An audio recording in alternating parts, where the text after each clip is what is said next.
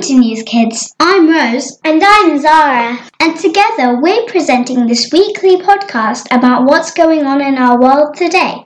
Each week we cover top stories across world news, politics, science, technology, entertainment and arts. This week we're talking about the movie Frozen 2, the London Bridge terrorist attack, the latest report from the United Nations on climate change, voting in the general election, the anniversary of the United Arab Emirates, and what Black Friday is all about.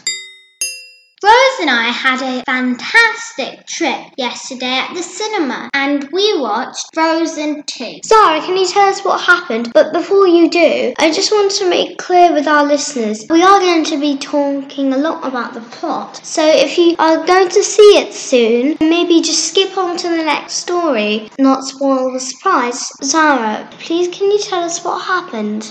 3 years after her coronation, Elsa celebrates autumn in the kingdom with Anna, Olaf the snowman, Kristoff the ice harvester, and Kristoff's reindeer Sven. When Elsa hears a mysterious voice calling out to her, she follows it and unintentionally awakens the elemental spirits, which forces everyone in the kingdom to evacuate. Elsa, Anna, Olaf, Kristoff and Sven embark to the enchanted forest, following the mysterious voice. In search of the history of Elsa's magic powers, Elsa heads north with Anna and Olaf, leaving Kristoff and Sven behind. They find their parents' wrecked ship and a map with a route to Ahtohallan, a mythical river told by their mother to contain all explanations of the past. Well, Ahtohallan is made of course, the fifth spirit. The fifth spirit is Elsa's magic. But when she enters Ahtohallan, she finds her grandfather.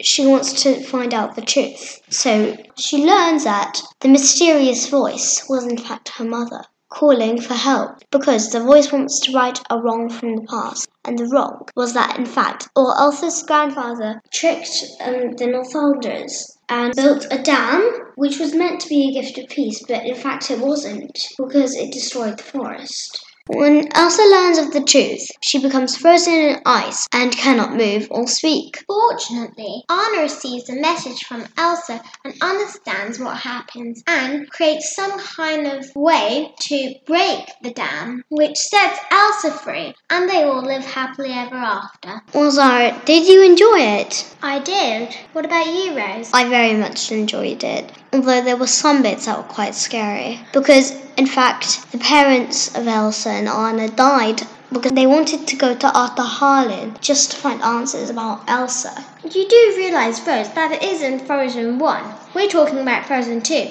and they don't show when Elsa and Anna's parents die. Well, it felt sadder because it was in more detail. Well, Zara, did you prefer Frozen 2 to Frozen 1? I did, because I felt like there was more mystery. Me too. It was very mysterious, wasn't it? It was, and I've got to say my favourite part was when Olaf explains Elsa and Anna's whole story. I think he's a really funny character. I loved the bit when Elsa was riding Gale over the seas. Well, especially as it was a dark sea, I was amazed by how they survived. I found the ending very enjoyable and satisfying because the enchanted forest is really Elsa's spiritual home, because the enchanted forest, it's enchanted, and Elsa's kind of enchanted, and I do feel like Anna was always meant to be Queen of Arendelle. I felt that too, that Anna was always meant to be Queen of Arendelle. Would you recommend it to your friends, Anna? Well, if it was someone like my sister's friends, I wouldn't, because there were some scary parts that I don't think my sister enjoyed. But I'm pretty sure my friends would really love Frozen 2.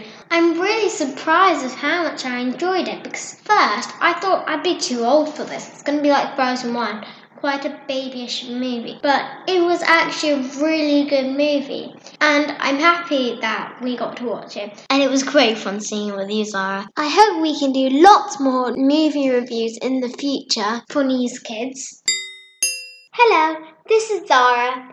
I'm afraid our next news story is very sad. Last Friday, the 29th of November, there was a terror-related attack as a man on London Bridge killed 2 people and injured others before being shot dead by armed policemen. The attacker was attending an event called Learning Together. The attacker stabbed a number of people inside the building while the event was being held and then left the building and ended up on London Bridge. Some of those present at the event bravely confronted him and tried to stop him, and some pedestrians also tried to stop the man from attacking people once he had left the building. Emergency services tried to help too. However, unfortunately, 2 people were still killed and several others badly injured. Police have now named the attacker as Usman Khan. He had once been part of a group that had plotted to bomb London Stock Exchange and had previously been in prison. He was released from prison in 2018, and when he was halfway through a 16-year sentence for terrorism offences. Flags flew at half-mast on UK government buildings on the 30th of November as a mark of respect to those who lost their lives or were affected by the attack on London Bridge. Extra police patrols have been planned for across London, and police have urged the public to be alert but not alarmed. This is a really sad event, and if you are ever very worried about pieces of news that you hear on NewzKidz or anywhere else, please do speak to an adult.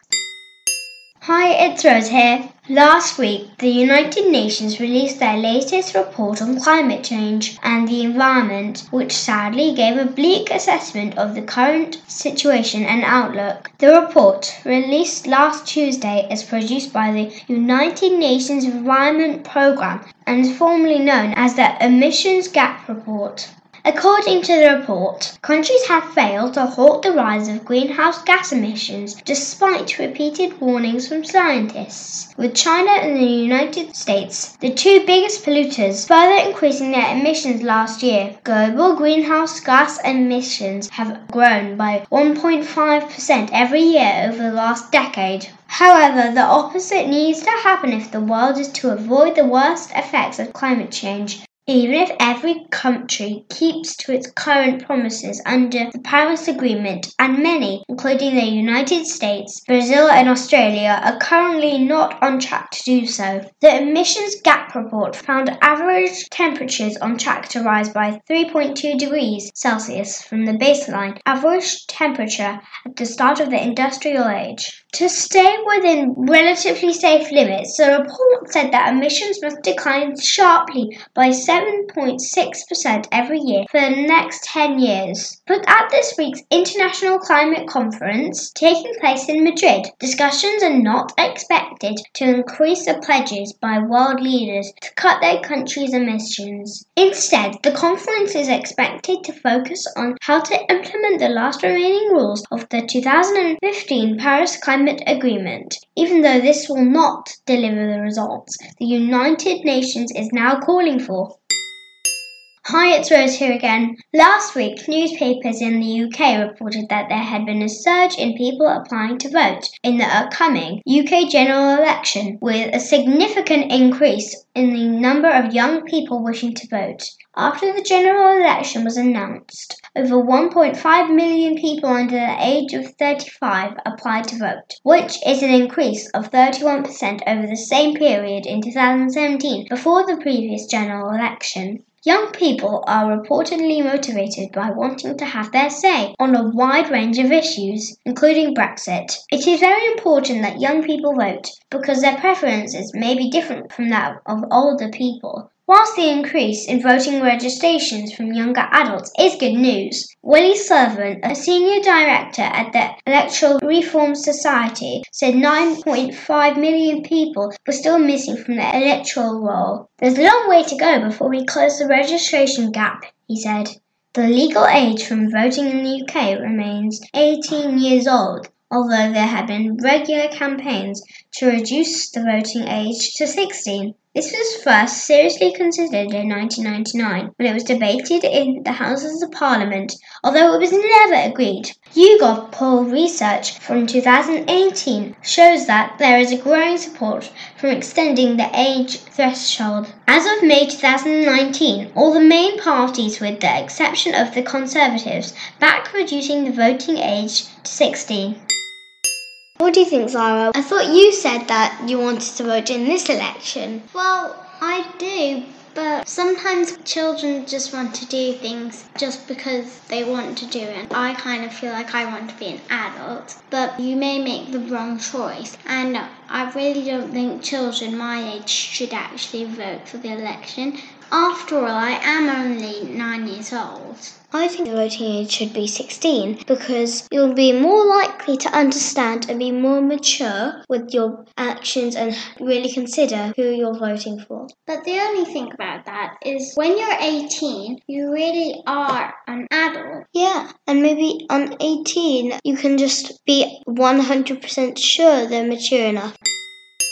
Hello, this is Zara again. This week, we have had holidays here in the UAE to celebrate the 48th UAE National Day. National Day is celebrated on the 2nd of December every year, and there is always a two-day public holiday to mark this occasion. This day is celebrated as it marks the day when the several countries united together to form the United Arab Emirates. Before unification, the British had an agreement with the rulers of the countries that are now the UAE. These countries used to be known as the Trucial States, and they were a collection of independent countries, each with their own sheikh as a ruler. Under the agreement, the rulers of the Trucial States agreed that they would not sell any land to any other country other than with British consent, and in return, Britain would protect those countries from attacks by sea and by land.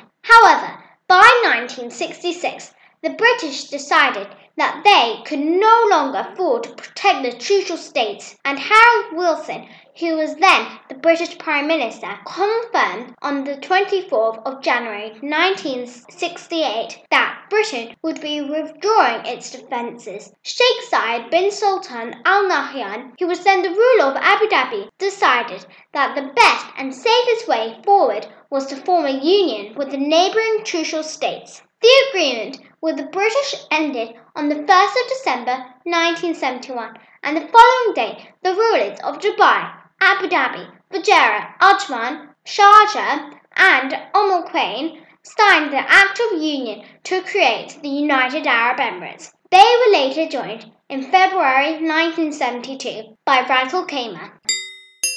Hi, it's Rose here again. If you've been to the shops this week or seen the newspapers, you may have seen lots of adverts for Black Friday sales, or even Yellow Friday or Green Friday. So what is it all about? Black Friday is an informal name for the Friday following Thanksgiving Day in the United States, which is celebrated on the fourth Thursday of November. The term Black Friday was first used in the New York Times in 1975 to refer to the busiest shopping and traffic day of the year, but it only became widely used in the 1980s. Whilst for many years the Black Friday sales were an American phenomenon, in recent years it has spread to Europe and now marks a huge shopping event at the start of the Christmas season. In different parts of the world, different colours can be used to represent this shopping sales spectacular. In the Middle East, online retailer Noon launched its Yellow Friday discounts over the same long weekend, which links in with the UAE National Day public holidays. So the sales may be a great opportunity to grab a bargain, but before you do, maybe just ask yourself whether you really need to buy more things. In the face of climate change, more and more